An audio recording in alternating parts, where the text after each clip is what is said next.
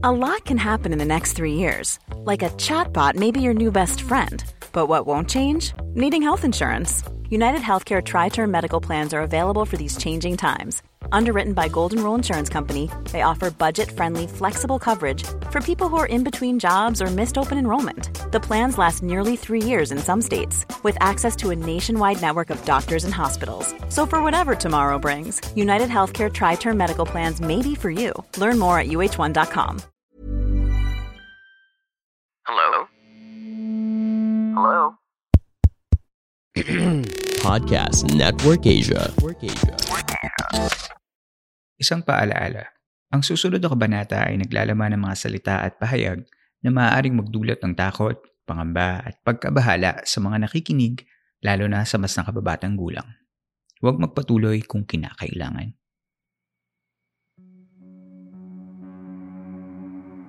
Tuloy po kayo sa ikalabing walong gabi ng San Telmo Society. Ngayong gabi, sasamahan ako ng isa sa mga kasama natin sa campfire, si JP. Nakilala ko si JP mula sa mga kaibigan natin sa Paranormal Podcast.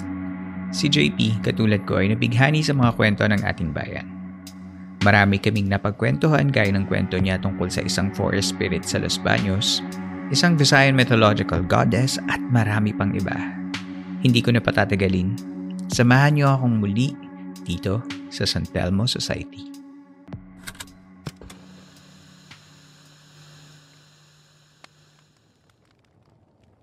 Good evening everyone. Welcome to San Telmo Society for tonight po. Meron tayong kasama ngayon na kaibigan. Ang pangalan niya ay si JP. So JP, hello. Welcome to uh, the Philippine Campfire Stories. How are you? Hi, Earl. Hi, Earl. I'm good naman. Just braving out this pandemic. Sana matapos na.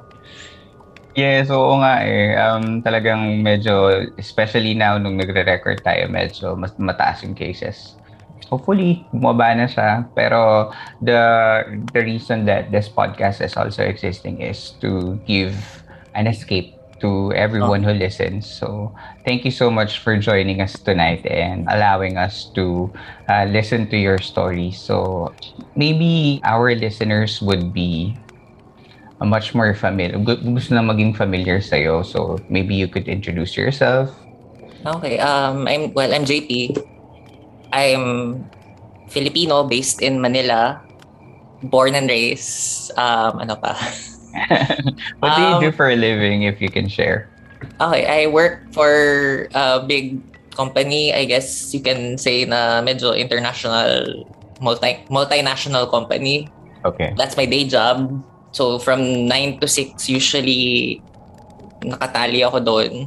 Mm-hmm. But from 6 onwards and on weekends and on my free time, I I don't know, I, parang mahirap pa rin sa akin sabihin na, you know, I have a third eye, I'm psychic, I'm sensitive.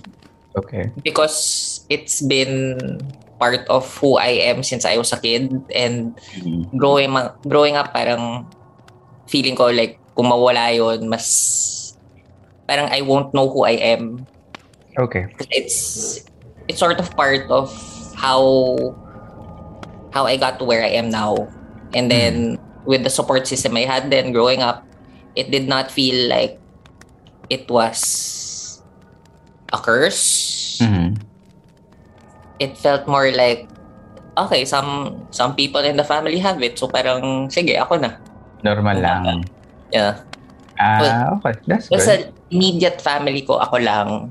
Pero I know sa cousins ko, nag-manifest din but not as mm. I don't want to say strong or not as or not as not similar to mine. Yun na lang. Okay, sige. Pero that's good na hindi naman hindi ka nakaranas ng maging outcast because of especially with your circle of family because of your ability or your um yung kakaibang nararamdaman mo. So well, that's That's good. Well, if you put it in the outcast situation na parang with the immediate family, with my mom and dad, my brother and my sister, parang we don't talk about it. Mm, it okay. Parang they, they know, pero I don't bring it up. Kasi parang I grew up in a Catholic uh, in a Catholic family in a very Catholic country. mm-hmm. na you know anybody who is different from everybody else isn't a good thing mm-hmm. And then also like growing up going to school parang nabully din ako. And you know I I was the outcast. Pero I guess because nandun yung lola ko nandun yung lola ko for a while. Mm-hmm. and then yung yaya namin who was essentially my second mom parang they encouraged it na hayaan mo na lang sila. They mm-hmm. they're enti- everybody's entitled to their own opinion. So parang bahala na and then later on in life parang the times na nabully ako nung in school parang there was this one one entity one spirit that came and just told me na parang hayaan mo sila kasi in the long run gagayahin din nila yung ginagawa mo. And sure enough, mm. a lot of my classmates are into yoga, are into Reiki, are into yung spiritual aspect. So parang, yun nga, like, maybe before it wasn't accepted because mm. medyo taboo.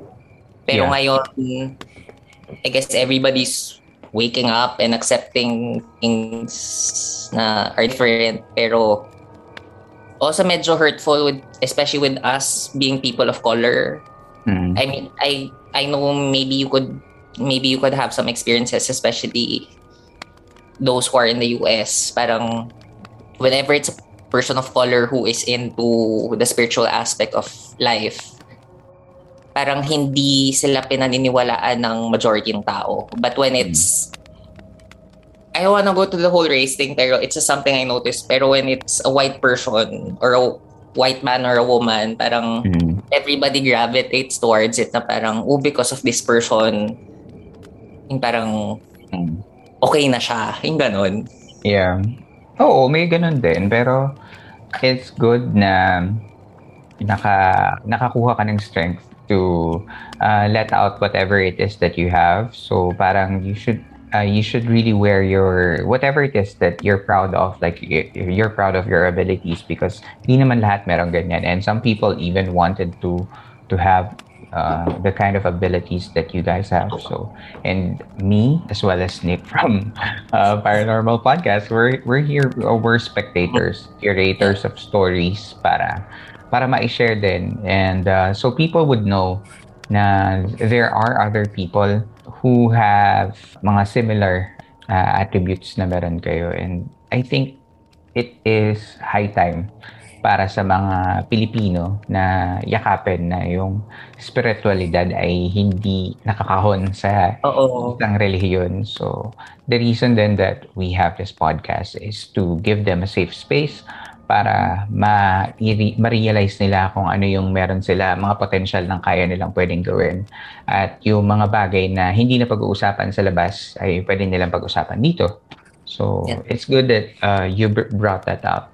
But how do you feel about the resurgence of spirituality, especially in esoteric arts, um, in paranormality sa I Pilipinas? Na ngayon na meron tayong mga podcast I think yung that it's an important thing, especially yung sa Filipino culture, especially yung pre-colonial, pre-Hispanic, pre-Spanish mm. Philippines or the islands that were there. Kasi parang back then, you couldn't really separate the spiritual from the mundane. Parang it's mm-hmm. very interconnected na kung yung planting season, yeah. with farmers. It's connected to yung dating ng ni Amihan and ni Habagat and then all the rituals that they do para okay yung harvest. And those rituals don't really need like yung chanting and bonfire all the time. Yung simple rituals na parang pagdadasalan nila yung lupa, yung ganun. So parang mm-hmm. it's nice to see it come back especially I guess yung renewed interest ng mga bata ngayon and with people overseas then, especially mga Phil Philams and yeah. all those Filipinos living abroad na parang finding out na there is something more to Filipino history and Filipino culture that than what we all knew. More than the Hispanic uh, Spaniard uh, colonization, no? Tama. Totoo. Nakaka ngayon naging cool naging cool na yung pre-colonial uh, era ng Pilipinas na parang, wow, meron pala tayong mga rituals na ginagawa. Like for example, sa ibang tribes, ethno-linguistic groups, na kung kunwari, like what you said, harvest season and what happens there. Or when someone dies or someone wins a war. May mga ganun pala na uh, mga rituals and I like that, that that you brought that up kasi it's also something of interest para sa akin. Um, and what strike me uh, the most nung narinig kitang magsalita sa Paranormal Podcast is that you are aware of the existence and even sometimes believe in anitism, anitoism, uh, animism. So whatever we, whatever is the term. So can you tell me more about what do you know about uh, anitism? Uh, from from at least my experiences and from learning from mga ano to culture bears across mm. the Philippines and I guess you can say some in Singapore, some in Malaysia na parang with an with animism, with Anitoism, with Dewataism or whatever ism you want to call it. Mm. It's really your connection to to the earth, to your mm. ancestors, to nature, to to your culture. It's it's like how the voodoo practitioners would would describe voodoo. Would like it's it's song, it's dance, it's food, yeah. it's ritual, it's family, it's ancestors, it's it's something that you can't really define. Mm-hmm. Baga, it's, it's all encompassing. Parang oo. it's a way of life. Oo. I mean, mm. if you know about yung culture with the Ilocanos, yung atang, and with yung mga alay. Okay. Like, may, they would set up this big long table and put food. And this food, it's to be consumed by the ancestors, yung mga ninuno and yeah. mga diwata, mga mm-hmm. um, house spirits or or yung mga spirits around the house. So yeah. parang that's your offering and mm-hmm. even preparing the food, dapat may certain not really certain way pero yung there's respect. Mm-hmm. So hindi mo minabadali, hindi mo hindi siya basta gagawin lang. Oo, parang there's intent. Mm. So, in ganun, parang mm. it's it's just a, it's just what it is. That's right. That's right. And That's right. yeah, and I sort of follow it a little bit here and there. Oh, so do you practice any particular part or uh, ritual practice sa anitosim? I do so okay, I'm also part Chinese from my mom's side. So okay everybody, I guess, naging popular knowledge na yung Ghost Month, Hungry Ghost Month. Yes. Oh, na yun, nakatapos you, lang. uh, you offer food, you offer incense, you offer prayers. And I do that also. Pero mm. more of the, I try to follow more of the atang and more of the alay rituals. Parang, you know, it's, it's not just on a specific month. You can do it whenever kunwari you're if you're a healer mm-hmm. um or if you're a mambabatok parang before mm-hmm. you start the tattooing or the healing ritual or the hilot mm-hmm. parang mag-offer ka na ng pagkain mm-hmm.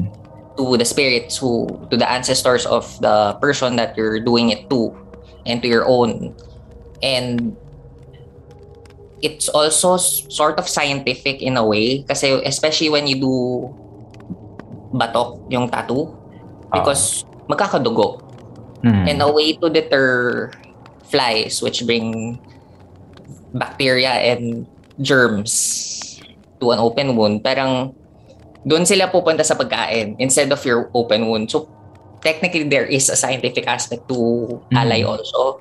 Pero the more spiritual aspect of it is is that it's your offering to your ancestors, respecting them because you're going, you're about to do something that is important. Mm-hmm. I heard from somebody recently, nakalimutan ko lang yung mambabatok na to, but he's based in the US. He's mm-hmm. part, he's part some European country. I'm sorry, I mm-hmm. I forgot.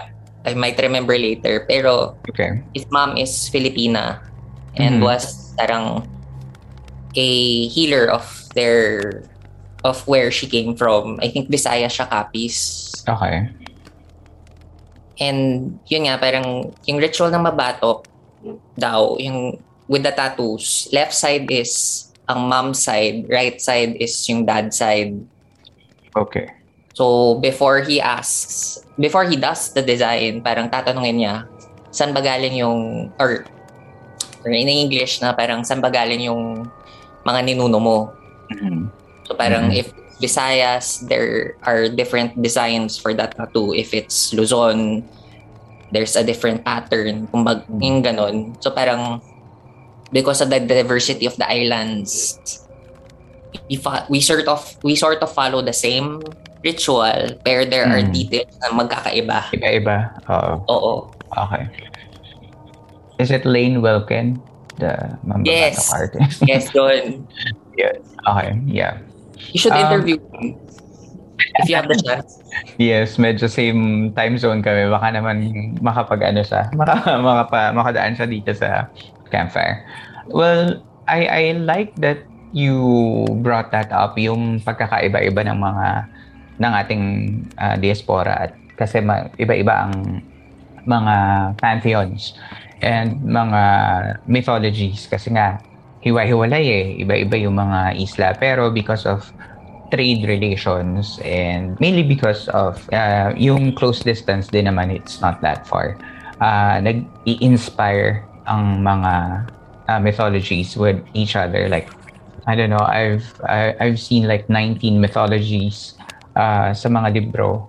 And most of them are have similar stories. Iba-iba lang yung character like for example uh, si Mayari is sa Tagalog ay goddess of moon Yeah. Um, pero kapag dating sa bandang Zambales, Pampanga, nagiging ano na Lalaki siya, siya.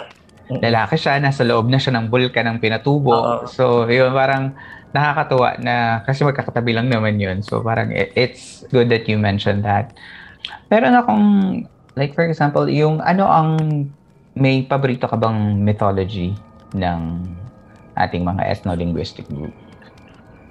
Um, I won't say I have a favorite. Maybe may mas connected ako to certain deities.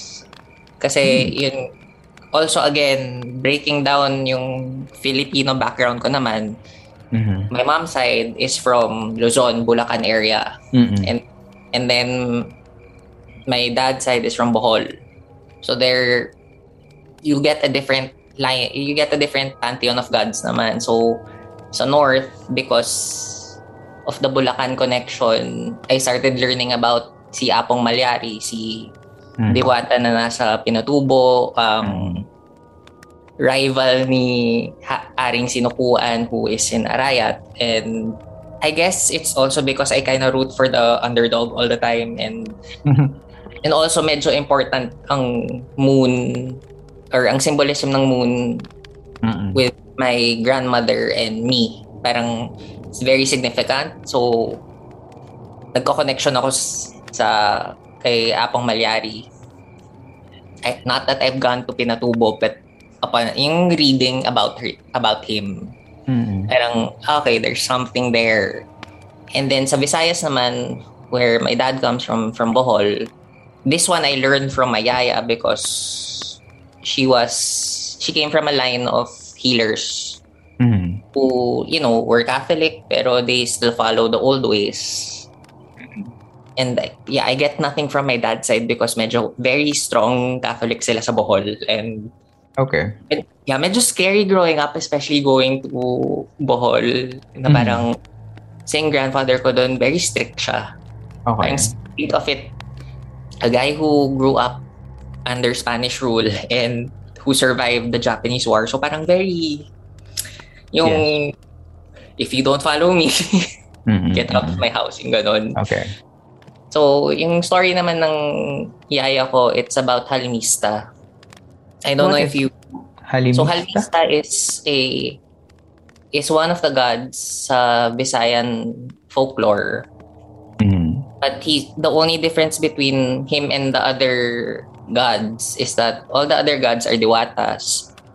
Si Halmista was born human. Okay. and he's one of the only humans who became God. Mm. So yung story ng yaya ko because again, ang hirap hanapin yung written um, tradition because mm. yun nga all of all of the burning, all of the brainwashing mm. and majority is oral tradition. So what she heard from her family, from her side of that family is that si Halmista was one of the babaylans And okay. siya, yung, siya yung gifted babaylan. So parang pag may lumapit sa kanya, mapapagaling niya. And parang nature around him would grow faster and healthy daw. So, naging yung ire to the eyes of the other babaylans kasi parang ah, nagiging favorite na siya ni ni Datu ni mm-hmm. ng mga ng mga Rebo, mga kasama oo. niya.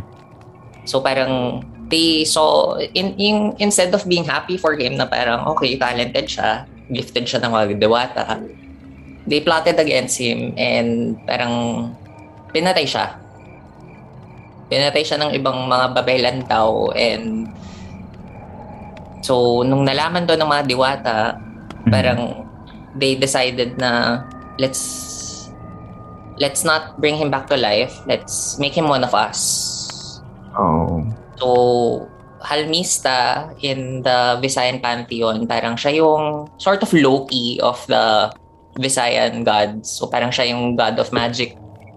Um, trickster din siya. Okay. And siya yung fav- siya yung main god ng mga babaylan, ng mga or mga witches, anyone who practice magic. Mm. So yung favorite form niya is either a flock of crows or a big black dog which is similar to Sigbin. So maybe that's where the Sigbin mm. story started coming out. Very ano no, very animorph si Oo. Halimista.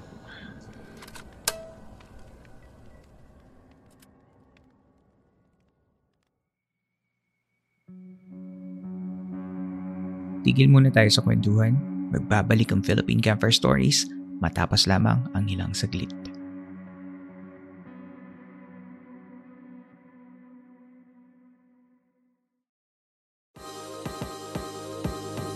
Are you a podcaster? O iniisip mo din bang mag-podcast? Well, let me share that podcasting saved me from the past years of the pandemic. So imagine how important my podcast is to me and of course to the listeners. Sa dami kasi ng ginagawa at iniisip natin, if you add the hassle of editing your podcast, it makes it seem like a lot of work. Well, that's true. Until we found the one tool that powers it all and makes podcasting fun to do again. Introducing Pod Machine. Ang Pod Machine is the most affordable podcast subscription service that helps you with your podcasting needs. They've got everything from audio production, crafting designs, and marketing and growth support. Para naman you can focus on what matters the most, creating great content that you and your listeners love. Sign up now and get a free episode trial, and I'm sure you'll see how easy it is to make a podcast with Pod Machine. Ano nga yung sabi sa commercials? But wait, there's more. Oh ha? If you use my code PHCampfire, you get one free episode credit upon subscribing. So, what else are you waiting for? It doesn't matter if your podcast is just a hobby or something bigger. Podmachine has got your back every step of the way. Head over to podmachine.com right now and sign up.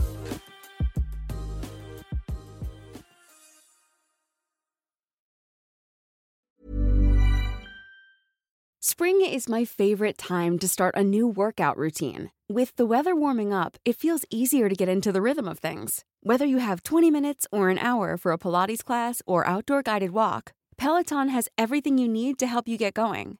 Get a head start on summer with Peloton at onepeloton.com. Hey, it's Ryan Reynolds, and I'm here with Keith, co star of my upcoming film, If, only in theaters, May 17th. Do you want to tell people the big news? All right, I'll do it. Sign up now and you'll get unlimited for $15 a month in six months of Paramount Plus Essential Plan on us. Mintmobile.com slash switch. Upfront payment of $45 equivalent to $15 per month. Unlimited over 40 gigabytes per month. Face lower speeds. Videos at 480p. Active Mint customers by 531.24 get six months of Paramount Plus Essential Plan. Auto renews after six months. Offer ends May 31st, 2024. Separate Paramount Plus registration required. Terms and conditions apply if rated PG.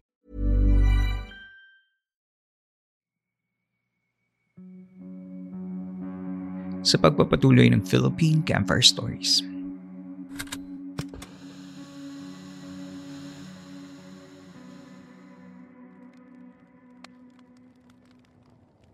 there are stories of babaylands and na yes, majority is babae. Mm-hmm. And then you have those who are cons- who were considered transsexual at that time or those who Mm. were trained. So parang there there are s- Ma- stories Mm. male uh, babaylans. Oo, s- sort of stories coming out here and there na may lalaking babaylan. In the north, they are called Catalonan. And in Kapampangan, I know there is a special category ng ng priest doon na mamaluyan and Mhm. Catalonan. So Catalonan is the one that receives messages through their dreams from the diwatas. Yung mamaluyan naman is the one that gets possessed Mhm. by a diwata during transcendental dance or meditation and so parang siya yung medium of the diwatas. Okay. Yeah, I've heard of uh, the male. Ang tawag Male nila ay Babaylan also I think sila din yung naging panday because certain weapons of certain tribes could only be created by a certain panday. Mhm. And some panday, well, majority of the panday stories, lalaki sila. So maybe kung anak sila ng babaylan and they're not meant for that lifestyle, doon sila pumupunta sa parang arts and crafts. Hmm. Oo. And then, yung mga babaylan, mga katalonan, they're also not just yung mga spiritual leaders, sila din yung mga teachers, sila din yung mga artisans, Mm. parang they're more of the culture bearers kumaga. So I guess that's why nung dumating yung mga Spanish, nakita nila yung influence ng mga to. So the best way to, you know, dumb a nation is to get rid of education. So cut off the connection from the babaylan, cut and really literally cut them down and you know feed them to the crocodiles but again there's a Mhm. story behind crocodiles and important symbolism with pre-Hispanic culture na yung crocodile, um, bayawak, sawa, and I forgot that other animal. It was one of those big ones eh. Sa parang crocodile, bayawak, and sawa, sila yung imagine ng mga ninuno natin na sila yung mga naga or sila yung Mm.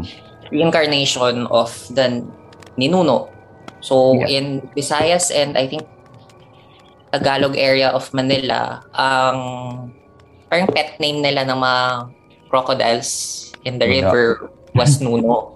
Yeah. And then, you know, parang Spanish not knowing na, you know, sila yung tinatawag Nuno ng mga Pinoy. Ah. In a way, binabalik nila, in a very sadistic manner, binabalik Mm. nila yung spiritual leader to the ancestors. ironic, right? Oo. Oo. And saka nga. like the respect that yung mga ancestors na binigay natin sa rivers, especially rivers, parang after birth pala, parang binabalot daw nila yung placenta in banana leaves and then tatapon nila sa sa ilog for the Oh, crocodiles okay. to eat. Oo. Okay. So parang there was that reverence with you know, parang, Rivers and uh, crocodiles. mm And, And napakaraming crocodiles sa ano ah, sa Oo. Pilipinas. Yeah. Yung before, Pasig River, madaming crocodile dyan. And then, if you also go, medyo relate ko din to sa 13 ha, because yung after reading 13 and after watching 13, Mm. I actually only realized na significant din yung, yung ginawang change ni budget and ni Kadjo with yung MRT na siya yung ginagamit ni Ibu. Uh-huh. If you look at kasi the layout of old Manila before all these buildings started popping up, mm-hmm. madaming river systems. So mm-hmm. yung MRT 3 is running along the river system connecting I think yung Mandalu yung Libis River to Mandaluyong River and to Pasig River. Okay. And then yung LRT2, yung from Santolan to Recto, mm. it's the Marikina River and then the other tributaries coming in from the New Manila area. So parang, I think, why naging important yun sa akin is that, you know, river systems, wherever you go in the Philippines, they were the the route for the spirits of those who died to join the, the afterlife. afterlife. Uh-huh. And if you kind of look at all the route of the MRT and the LRT, mm-hmm. dumadaan sila sa certain cemeteries. Mm. I don't know if anybody noticed that, but they do pass certain cemeteries. So parang... MRT2? Oo. MRT2 is there's, there's oh there used to be a cemetery in Makati area where the Makati area is now and then linipat yon mm-hmm. and then you still have the South Cemetery there mm-hmm.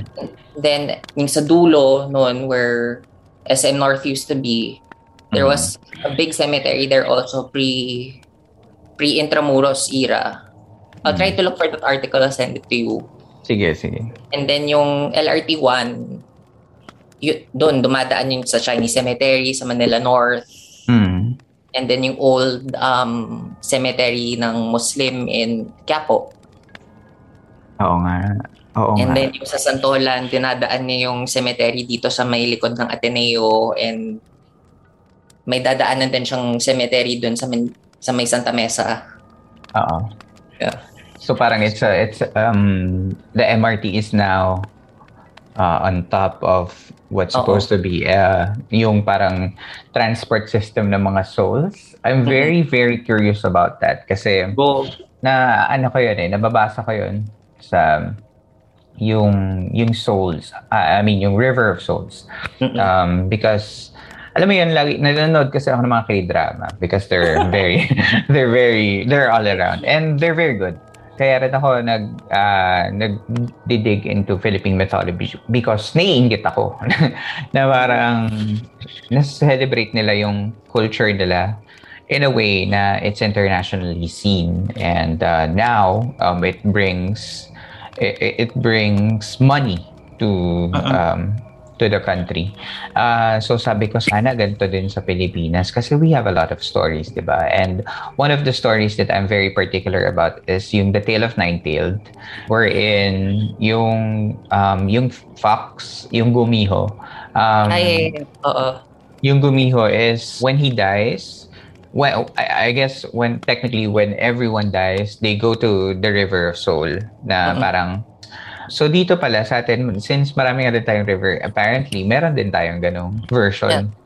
Kaya sobrang natutuwa ako. And then I I checked on to who were the managers of the street rivers, sino mga gods that uh, holds chieftain dun sa mga sa mga uh, channels na to. At nakakatuwa na natutuwa ako na meron pala mga na, na meron pang actual evidence na ano yun, na merong ganong belief system talaga before na like yung yung earthenware na, na nahukay nila before na on top of the the jar is a Oo, a boat. Um, a boat. Yung manugol jar. I hope I say that right. manugol ata. Sana um, pronunciation Let me let me see. Bo, um, ano yun? Afterlife. Mm. Para naman medyo factual yung ibibigay. Oh, kasi parang yung symbolism ng boat na yun is yung sa harap is the soul that is being carried and then sa likod yung boatman. I know, right? A manunggul jar. Yun, manunggul jar, which was a burial jar. So parang, mm-hmm. Nakaka-amaze na parang, tapos binasa ko pa yung mga stories behind that na parang merong mga uh, gods and goddesses na iba-ibang tribo na nag uh, lord over yung mga souls na before they go to the afterlife, they have to parang uh, cleanse themselves and all that. They have to remove all of their uh, earthly desires sa para hindi sila bumalik. So parang ang ganda kasi ako connect-connect yun eh. Like for example, sinabi mo nga yan si, si Ibu sa, sa 13.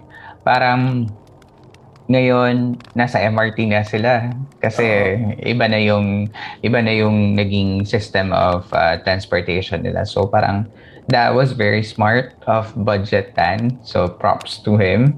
Yeah. Um, pero uh, na, nakakatawa na nag-resurge yung ganyang interest in uh, and who knows baka mamaya ma in the future na kakausap natin ng ganito ma-recall ng mga tao or magkaroon sila ng maraming interest uh, mas ma, mas matinding interest pagdating sa mga gantong storya so natutuwa talaga ako Then, then I also had my own experiences with yung well, I would want to believe siya nga yun yung nakita ko. So, this was when I was hmm.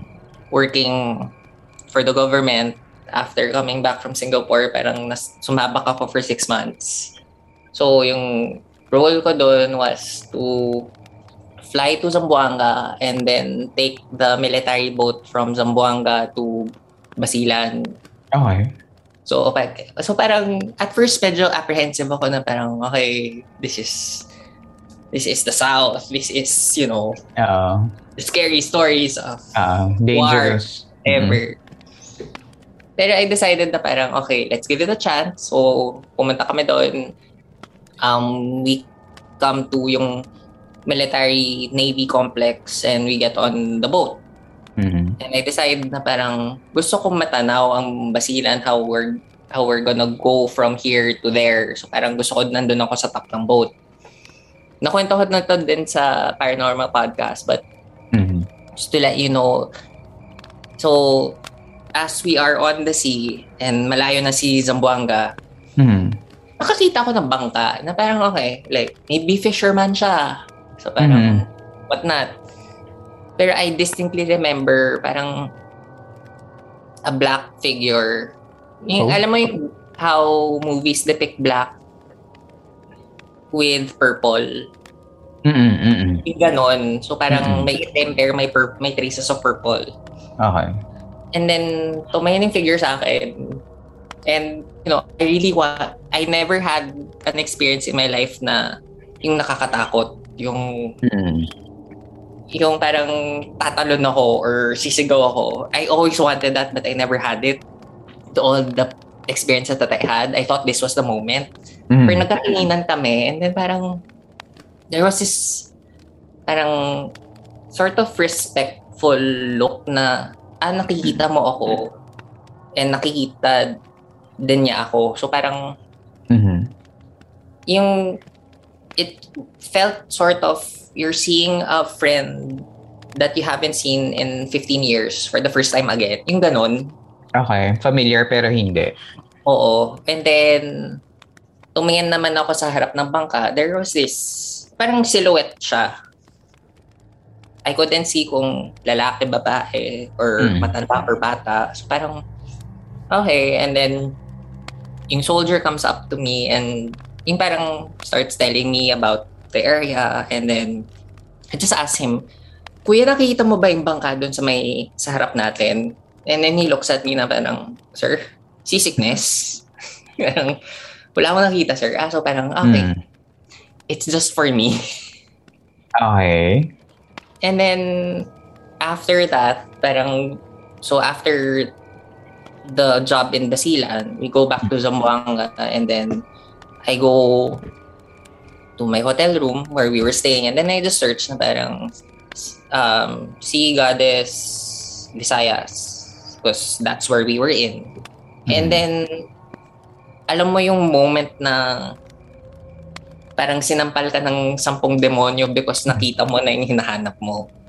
Okay. And then the word was mag then the name was Magwayen. So parang mm-hmm.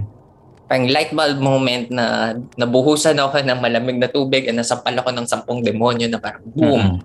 Mm-mm. Mm-mm. And I would like to believe it's her that I saw. Yeah. I don't know how to react to that story. Parang medyo, medyo, ano ako, medyo nawalan ako ng words. Just imagining kung ano yung experience.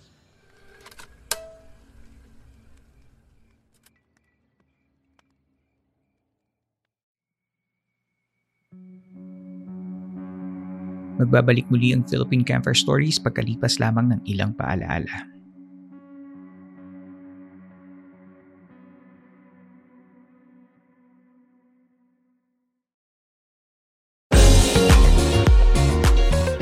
Hey everyone, it's me, Liza Soberano. Join me for your weekly dose of honest, unfiltered conversations on mental health on an open mind wherever you get your podcasts. Catch you there.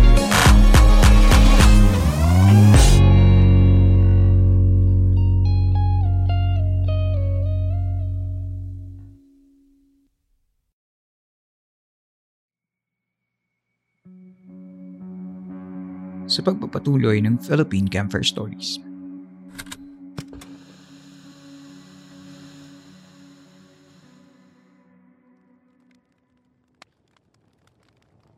Going to another story, this was me back in college. First year ko was in UP Los Baños and I was bored. So, I was bored with my classes. So, I decided na parang mag-part-time job ako sa isang bar. So, parang yung shift ko noon was from 9 p.m. to 1 a.m. Mm. And by 1 a.m. wala nang mga jeep na dumadaan kasi yung dorm ko naman was sa may forestry area. Mm. So, sa taas. Okay. Then wala nang habal-habal. So parang okay, let's just walk. It's it's nighttime naman. Parang first time ko naman dito sa Los ba sa Los Baños. So parang ikot-ikot. And then Mm. there's a part of UP Los Baños na may rumor. They, call it Never Ending Bridge. So it's a cement bridge at the back of the library and underneath it as in malaking gorge and may river na dumadaan. Okay. Parang okay, cool, malami. Eh, parang this was already mga October, December, October, November ata. Mm. Malamig. So, enjoy ko yung hangin. And then, as I'm passing the bridge, may may fog. Parang may rolling fog. You know, Okay. like in, Mm. in movies and horror movies na parang, ooh, cool. Yung at least ako na thinking in my mind, oh, this is so cool. Parang na-experience ko na yung nakikita ko sa movies. And then walking towards the middle, parang, o nga no, ang haba ng bridge na to. Parang ang haba ng, du- ng kabilang side. Pero okay, maybe it's happening. And then, may narinig akong footsteps sa likod. Pero it did not sound like sapatos. Mm. Parang ayaw mo yung, May naglalakad. yeah, oo, yung paan ng kabayo. Okay. So I turn around and parang, ooh, tikba lang. Ba't hindi ako natatakot? Anong Kasi parang- sura ng tikbalang? That time, kabayo. And yung the typical kabayo look na how how si Malikse and how si ano yun? Si Senyora si tatay ni Malikse, oo, look like Entrese without wi- without the horn. Okay, hindi siya Yung unicorn. anime kasi may horn eh. so parang okay, like, yung, hindi ako natakot. Parang Ma'am, gusto malaki ba? Malaki, malaki ba ang? Malaki. Let's say, Dalawang tao, ganyan. mga seven, seven feet or eight Ah. feet. Medyo gabi na nun and I had one or two shots. So, I could be wrong but mas matangkad sa akin. I stand five foot seven and that was like low. As Okay. in, Ma- taas. nakatingala. Nakatingala. Ah, Oo. okay. Mm-mm. And yung parang, again, yung hin- hindi siya, yung feeling ko, hindi siya na, nakakatakot. It was that, again, that same feeling na friend na I haven't seen in a long time. Mhm. Yung parang magkita ulit kami. And then, after acknowledging, napansin ko parang, ah, okay, nasa kabila na ako. Mhm. I'm at the other side of the bridge. So parang, okay, I make my way home. So, maybe ano to, maybe he was just making sure, I would want to believe na he was just making sure I get to the other side of the bridge so I can get to my dorm. Okay. And then, a few days later, yun na, um, I take the same route back and then, yung magkatabi kami ulit. Okay. And then, he just, yung parang in my mind, may narinig akong boses. But I know it wasn't my thoughts na gusto mo bang makita yung kaya kong gawin? So parang, so I reply lang in my head na parang, okay, go. And nag-iba yung itsura niya. It wasn't the horse anymore. Mm-hmm. Medyo matangkad pa rin. Mm. Pero more more along the lines na yung parang may spike sa likod niya. Ibang creature na. Ibang creature. So, I started, after that night, parang, okay, but ba't siya nag-iba? And then I go into the library and I ask one of my professors, my botany professor, um, na parang, ma'am, I know na, you know, you, you live on campus, pero may narinig ka pang kwento about the never-ending bridge. And then, she starts telling me na about, yun nga, feeling nila may tekbalang, pero at times, nag-iiba din yung itsura pero Mm-hmm. gigantic lagi. And then I just asked her, parang, ma'am, what's your take on it? So, she starts telling me na, before kasi, ito yung, before the tikbalang took form of, um, of the horse. we know of, ha? Uh-huh. Oh, that we know of. The tikbalang was still the hind legs of a horse, torso of a man, pero um, bird.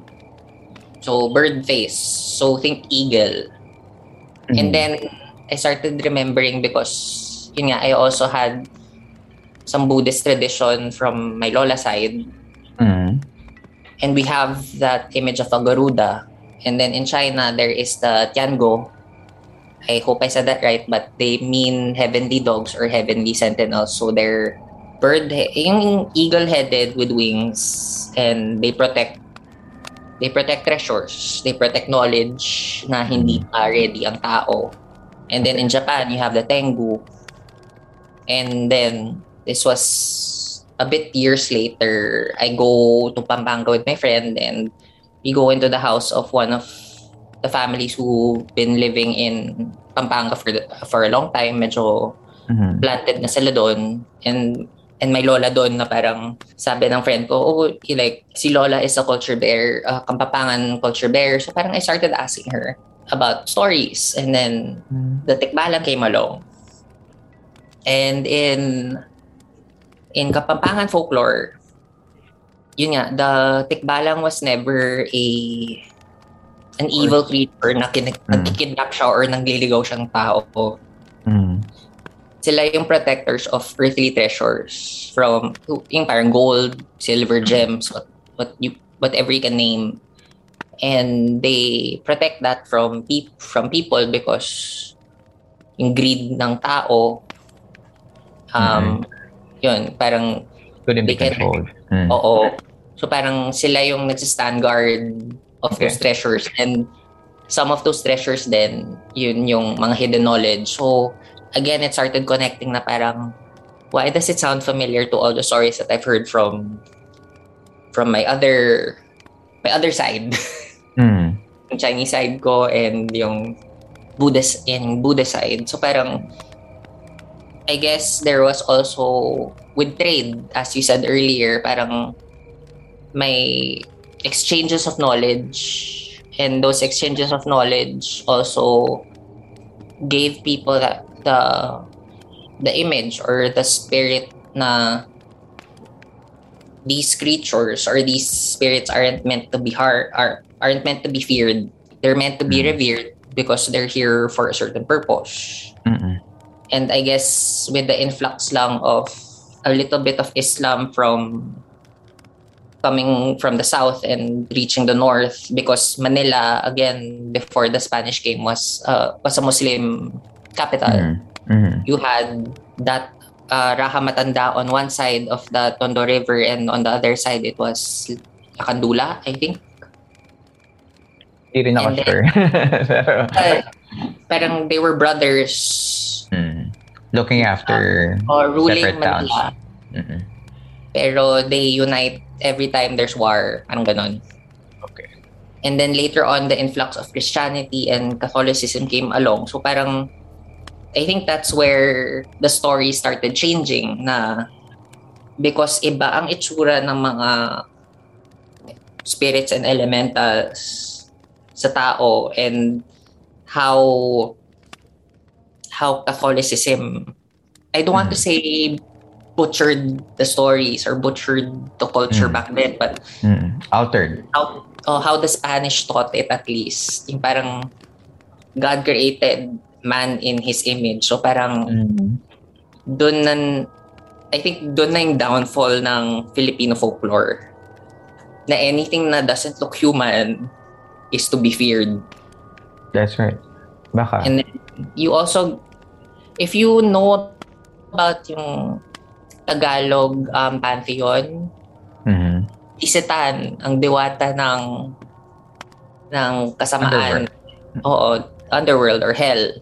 Yung parang it sounds too similar to Satan to me.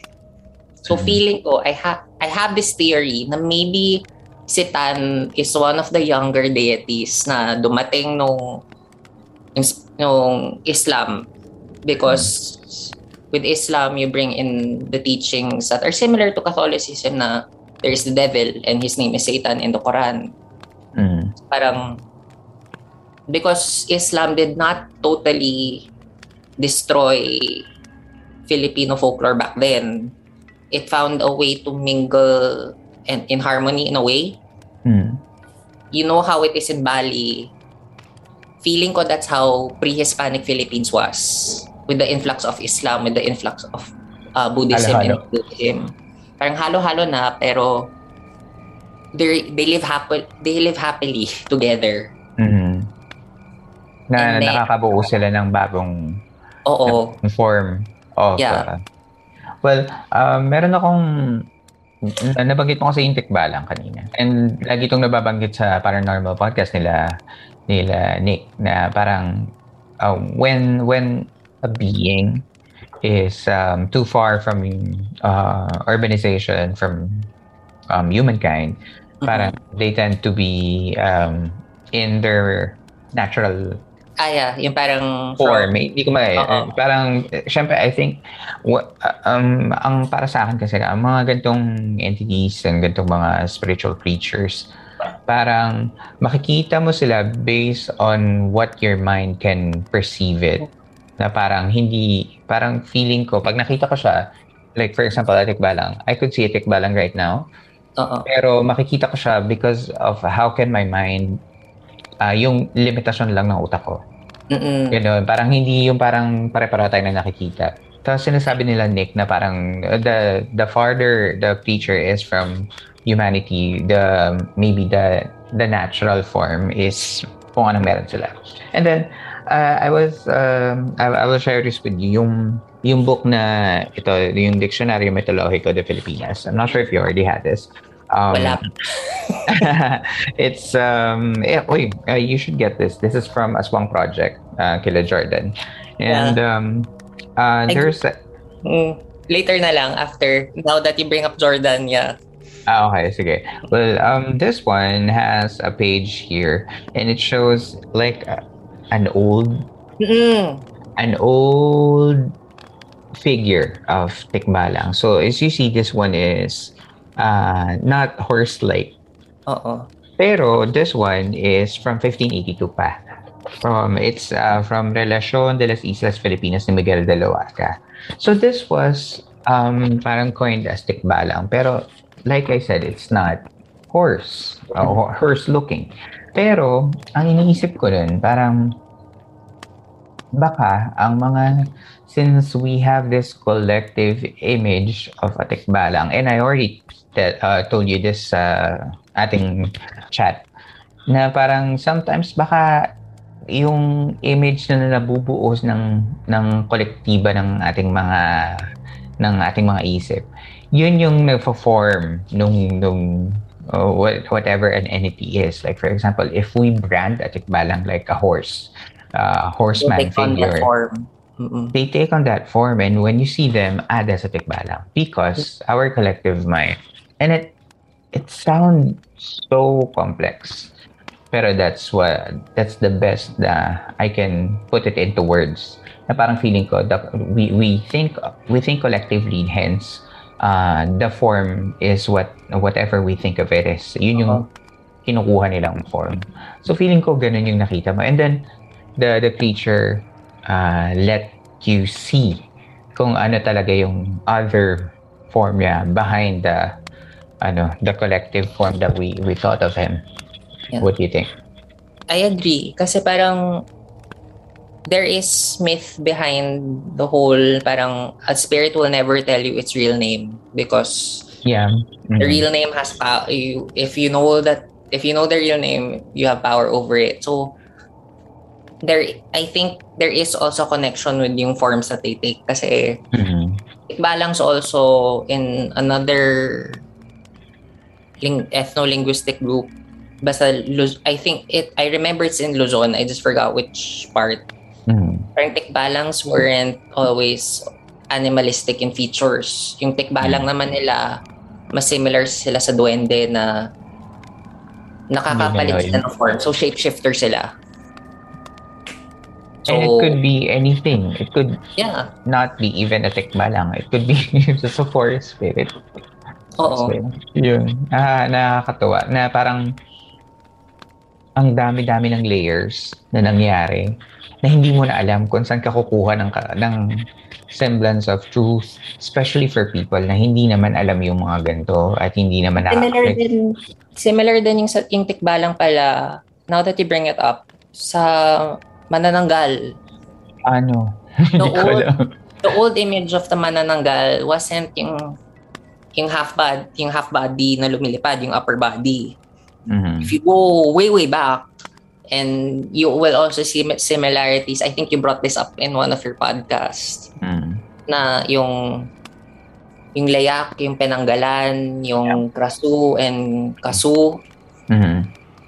Originally, pre-Hispanic Philippines, yun yung version ng manananggal that we had was it was just the head and mm-hmm. sometimes with the with the organs dangling as it flies around. Yun the ber- berbala. The berbala. mm, they were also at least in Kapampangan ang mangkukutod. Kutod which means in Kapampangan, I'm not Kapampangan by the way. Mm-hmm. So if there is anybody listener please forgive me but I think I get it right na cut. Okay. Mangkukutod, so, okay. Oo, so ulo lang yung lumilipad and going back also to what it symbolized, what it originally symbolized, they were the dewatas of the coconut trees. Okay. So the coconut tree, we as as Philip as in Filipino cultures, yung mm-hmm. yan yung puno ng buhay. Pathala. It's the life. You use mm-hmm. everything from ang roots to ang trunk to the leaves to the fruit. So, ang mangkukutod live lives in a coconut tree and before you chop it down, you have to have an elaborate ritual. Mm-hmm. Parang this is with alay, this is with song and dance, this is with offerings of incense and whatnot. Uh-huh. And the manan the mangkukutod will literally sacrifice itself, like literally chop off its head so that for the good of the community. And going to the Tagalog region, so this is Manila and Laguna, mm-hmm. there was a more ancient name for the manananggal, which was the magtatanggal. Magtatanggal. Mm. Uh, and that is the same as mangkutok, mangkukotod. Talaga, no? Iba-iba, iba-iba yung sa, sa tagal, sa tagal na ng mga kwento. And because the lack of documentation, Uh-oh. um, nawawala na yung essence ng kung ano. And ngayon na nga, dahil, well, ganoon naman ang mga storya. Kung ano yung naisalin, kung ano yung alam mo ngayon, yun yung storya.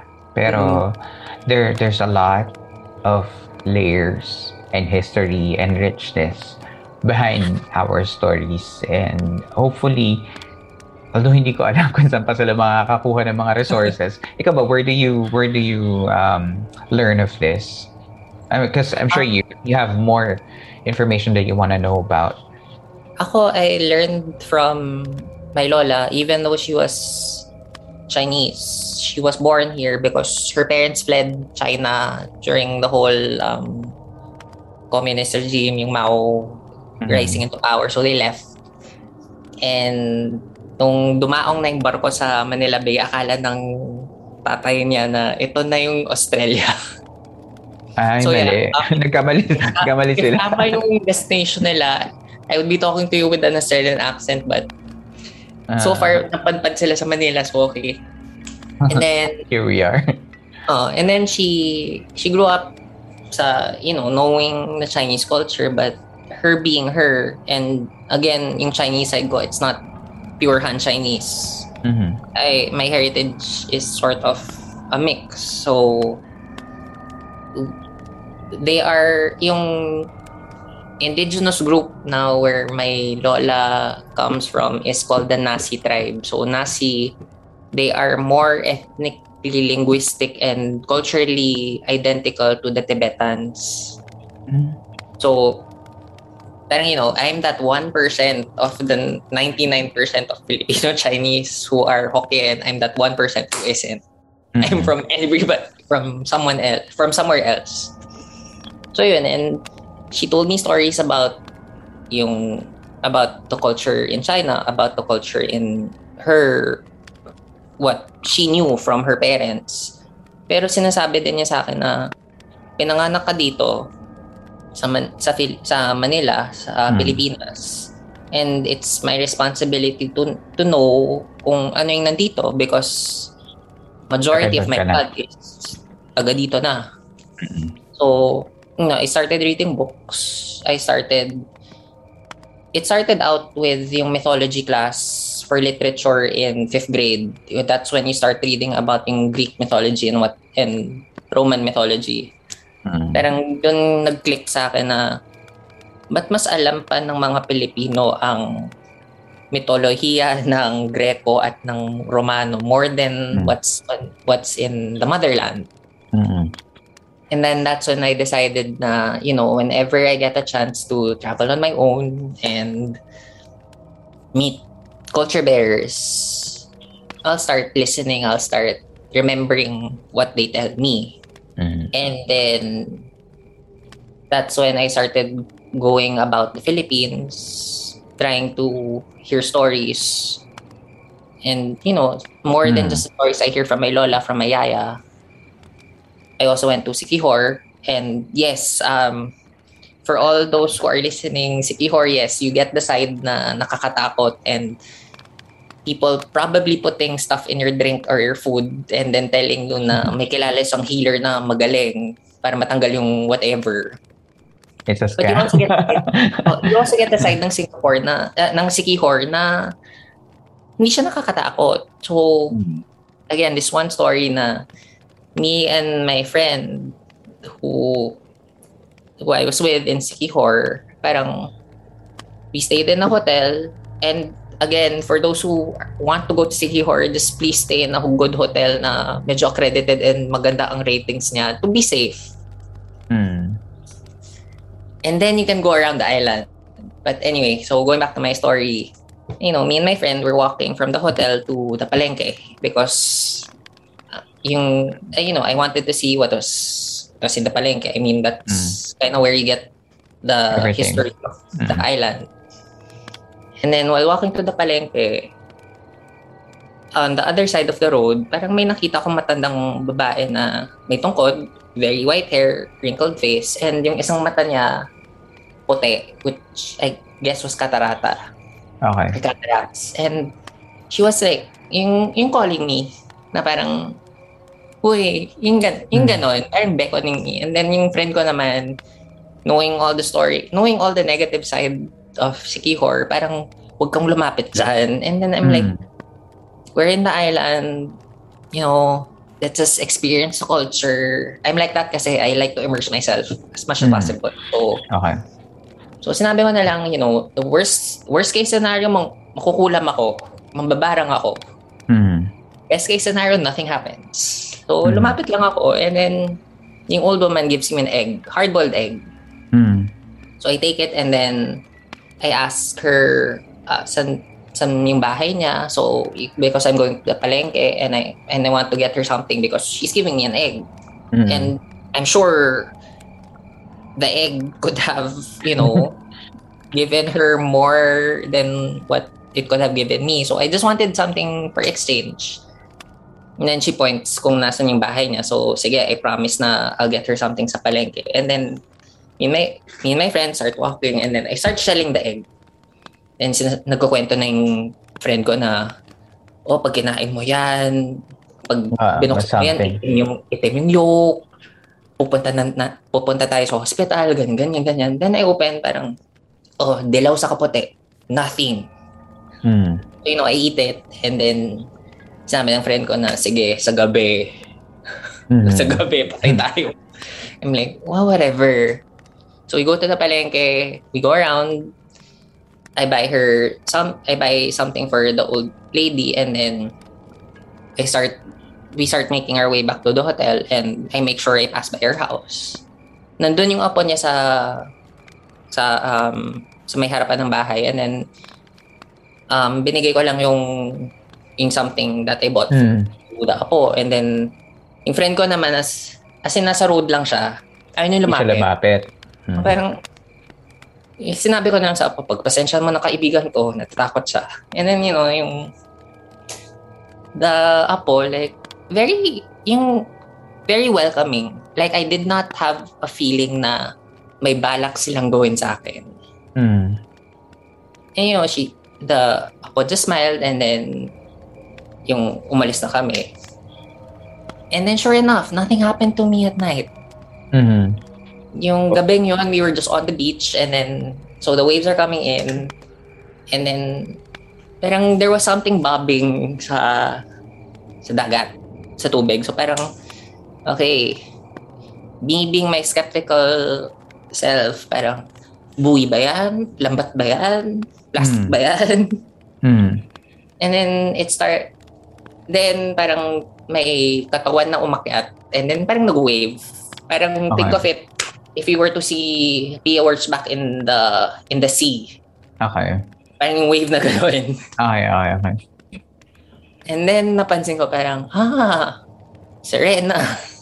Mm. Parang wave lang siya na parang, oh, it's another one of those instances na, oh, I see something, it sees me, hello, parang another old Mhm. friend I haven't seen in a long time. Mhm, mhm. moment. And yun, parang I guess, I guess that's what, that's the magic that I had in Sikihor na, you know, na-experience ko yung welcoming aspect of the people kahit, you know, typical witch-looking old Mhm. woman gave me an egg. And alam Wala natin yung mga naman. on sa, sa ano to, yung itim na sisiu. Oo. Again, nothing happened to me. Mm. And I got to see something. Parang, Mm. yun. So I guess, oh, tama ka. Hindi naman kailangan i-judge talaga. Especially uh, creatures or uh, lalo na to yung mga yung mga probinsya sa Visayas like Siquijor, Panay, ganyan na sikat na sikat dahil sa kanilang yung pagiging maleficent ng mga storya nila. So parang for me, um, tama, parang yes, you have to be careful kasi self-preservation yun tama lang naman na mag-iingat. Pero I guess kung wala namang intensyon, kung lalo, ka- lalo na kung bibisita siguro mga tao sa mga ganung lugar, respeto, mala- malaki ang malaki ang ma- ma- magagawa ng respeto. Lalo na kayo yung bisita, hindi naman hindi naman nila kayo pinilit pumunta doon. Yeah. Unless mag-transcend na nga. And then meron pa din akong experience sa office namin because again, old office.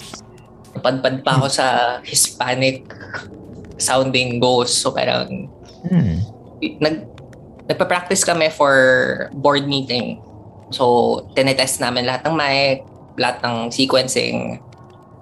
And then, out of the blue, may sumisigaw sa tenga ko ng Spanish. As in, malutong na Spanish na parang, Galit.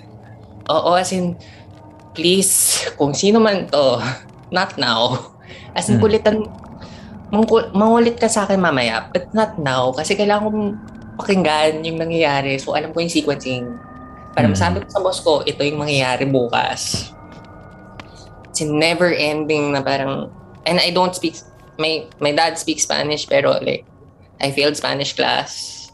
Mhm. Never wanted to learn the language. Pero yung, yung alam mo yung tipong hasyendero, spa, yung Spanish time in the Philippines na nasa kabayo. Okay. And then sinisigawan yung mga tauhan niya. Yun yung, Hmm. yun yung feeling eh. And again, hindi ako natakot. More of nairita ako. Okay. And then, all I could think of was, putang ina. sorry if, sorry if cursing isn't allowed here, pero yun ang marinig ko. And then, tumahimik siya. Hmm. And then, I got the, I got the vibe na, oh, natakot siya sa akin. May sumagot sa kanya for the first time in his life. So, parang, okay, at least you kept quiet. I will, I can entertain you another time, just not now. Nakisama naman. Oo, and then tinanong ko yung after so after practice, tinanong ko lang yung mga waiter na parang because this is uh this is sort of an executive dining room. So I asked them na parang may na-experience ba kayo dito? Kasi kayo nag-OT dito. So I'm sure may naririnig kayo. Sir, may sumisigaw talaga dito ng Spanish. As in, Hmm. feeling may, siya yung may-ari. Ah, okay. So it's not just me. Akala niya kasi Hmm. it's still Spanish rule in the Philippines. So lahat ng hindi kakulay niya are ano to slaves or whatever. Parang, Well, ano okay. siguro, um, lagi ka kasing may mga ganyang experiences like yung, yung sa Baker Hall and then this time dun sa isang building. Question na lang before tayo mag-end. Saan sa modern Manila meron yung mga parang outstanding places for you na Oh, medyo hotspots. Hi, yeah, yun. Yeah, there you go. Ah. Hotspots. Yung mga high volume or yung pag pumunta ka doon, sigurado. Kasi di ba parang sa, ano ah, sa, sabihin ko na lang, yung mga alam kong naririnig ko, yung mga Oh. Intramuros, mga Manila City Hall, yung mga ganyan. So, pero, do you have, or if you have spoken to anyone, where in modern Manila are these hotspots?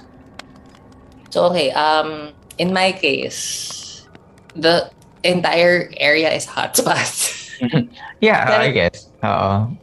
Pero like yung going to Intramuros, never ko naramdaman yung nararamdaman ng ibang tao na they're being Mabigat, watched ganun. or mabigat. Yung sa akin kasi, what I see there, especially if I touch something, na parang na, nararamdaman ko yung nangyari. So Hmm. maybe, maybe to me at least, yung nakikita ko doon is more of an imprint or more of like a, like Residue. a time loop or Mm. what whatever people like to call it na parang it's an event replaying and replaying and replaying again because medyo significant yung yung lugar, yung situation because when I'm there naririnig ko yung marching of the soldiers, yung pag-refill nila ng rifle, yung sa cannon, yung ganon. And nakakarinig din ako ng bomb. So I guess that is Second World War, maybe. Oo. Coming 1940s. And then yung sa yung sa Baguio, sa yung bahay doon, um, La Peral House, yung White House. okay. So I had an opportunity to go in because I I sort of knew the owner before it was bought by the one who owns it now. Hmm. And then you know, yung mga kwento with all these spirit, with all that stuff that comes out on ABS-CBN, yung sa yung sa Halloween special ni Nolly De Castro before. Maganda gabi ba yan? Oo, yung mga may bata sa kusina, may babae sa may um, tow- tower or whatever they like to call it na nakaputi.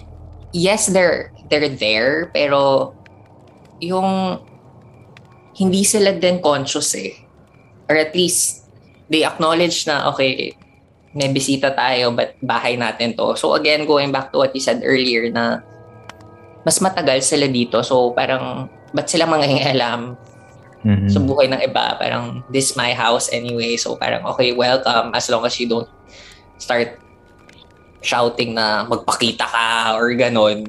Mm-hmm. Or parang mga may mga spirito ba dito and then mag Ouija board ka and then at the moment na may contact matatakot ka and you'll end it. So parang as long as there's a form of respect, I don't think they'll bother you. You just have to know na you're just passing by. Um, oh, may ibang tao lagi sa paligid mo. Like how I like to describe at least yung spirit world and yung our world think of it like it's a condo. So mm-hmm. many different floors, many different tenants, and in each floor, iba't ibang tenant sa iba't ibang room. And there are times na you you meet all those other tenants either mm-hmm. sa elevator lobby, sa lobby, sa swimming pool, sa kung ano-ano. Mm-hmm. Oo. So parang there are times na you don't see them, but there are times na you meet them because you intersect or whatever. But to be scared, I mean, I've I've been seeing, feeling, and tasting, and hearing, and and whatnot hmm. stuff for 33 years. Wala pa akong experience na nakakatakot. Hmm. That, that's and, ano, that, that's comforting to know.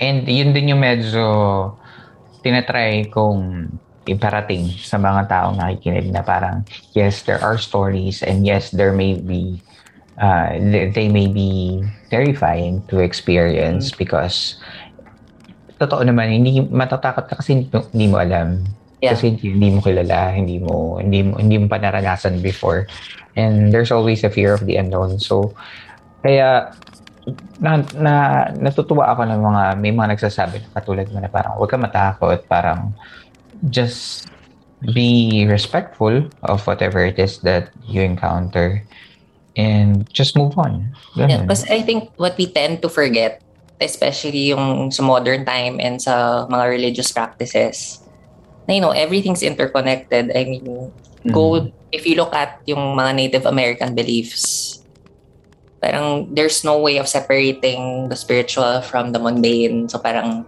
they're there, they live with you, ganyan-ganyan.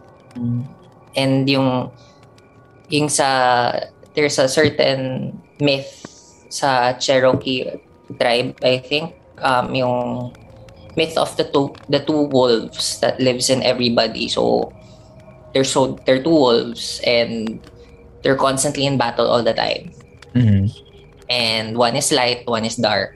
And then the one who wins is the one you feed. So parang the more you feed the darkness, the more unbalanced it will be. So parang yung achieve yung I think yung or at least my interpretation ng myth na yon is, you know, you can't be too light, you can't be too dark because you're in this world.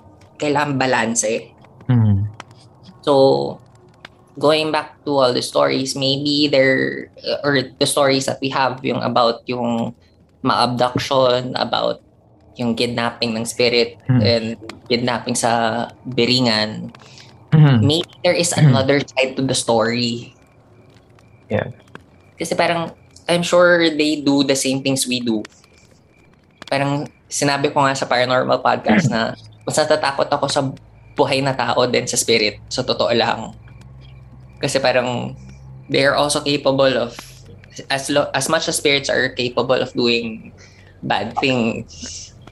Mas natatakot pa ako sa tao kasi parang you know, I'm in this world anyway. So baka mabaril ako bigla physically hurt you, right? Oo. That's right. That's right. Yeah. At the end of the day, yes, uh, respect goes a long way. And kindness as well. Yun. So, actually, yun lang. That's all the time that we had. Thank you so much. Ang dami mong story. yun. Thank you so much, G. No problem. Uh, Kailangan mo ng part 2, let me know.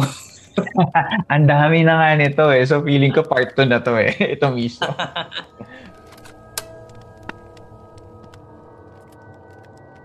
Marami pa kaming napagkwentuhan ni JP sa usapan na ito na hindi na rin naisama sa episode dahil sa limitadong oras. Marami akong napulot sa usapan namin gaya ng paghanga niya sa mga cultural bearers ng ating mga kwento. Hindi ko rin naisip na maaari nga bang ang mga tikbalang ay tagabantay ng mga lihim na yaman. Magandang anggulo kung iisipin na nabibigyan pa ng gampanin ang mga mahihuwagang nilalang na ito. Hindi ko nga mapigil na makumpara ito sa mga kitsune o yung mga white foxes na matatagpuan sa mga torii gates sa Japan. Sinasabi ng mga kitsune ang mga tagahatid ng mga hiling ng mga tao papunta sa langit. Just the thought of a fox jumping to the sky with my wishes makes me think that a tikbalang is as dutiful in guarding a secret treasure somewhere. Wishful thinking lang naman.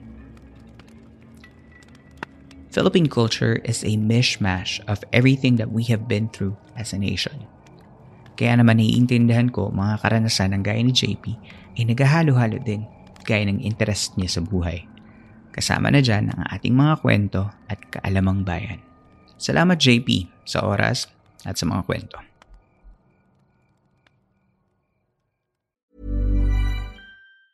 Planning for your next trip?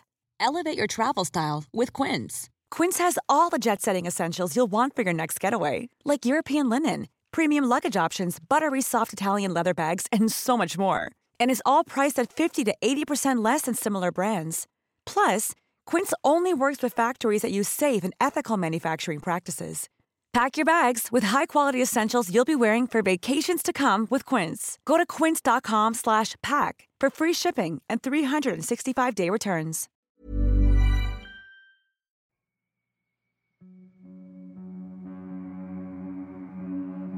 Inyo pong nasa baybayan ng isa na namang gabi ng Philippine Camper Stories sa ating segment na San Telmo Society. Sana ay nakatulong kahit panandalian ng pakikinig ninyo upang maipahinga ang inyong mga sarili laban sa mga problema at hamon sa labas ng campsite na ito. Mapapakinggan ninyo ng libre ang mga nakaraang episodes sa lahat ng major podcast platforms.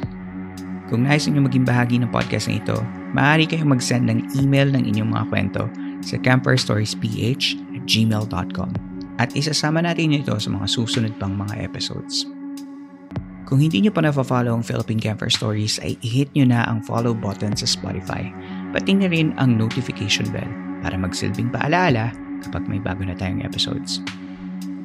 Maaari nyo rin namang i-follow at i-like ang ating mga social media accounts sa Twitter at Campfire Story PH, Instagram at Campfire Stories PH, at sa Facebook page na Philippine Campfire Stories. Ang Philippine Camper Stories ay miyembro ng Podcast Network Asia at powered by Podmetrics, ang pinakamadaling paraan upang kumita sa pamamagitan ng podcast.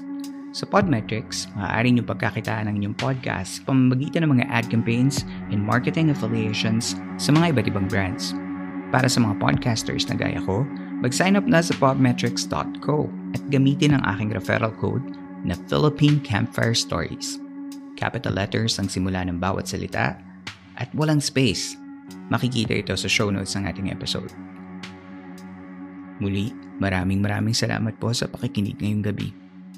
Hanggang dito na lamang po tayo at hanggang sa susunod nating kwentuhan.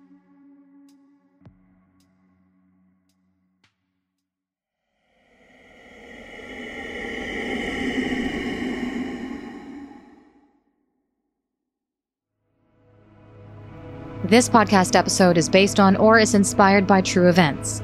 Unless otherwise indicated, all the names, characters, businesses, places, events, and incidents in this podcast are either the product of the podcast creator's imagination or used in a fictitious manner. Any resemblance to actual persons, living or dead, or actual events is purely coincidental.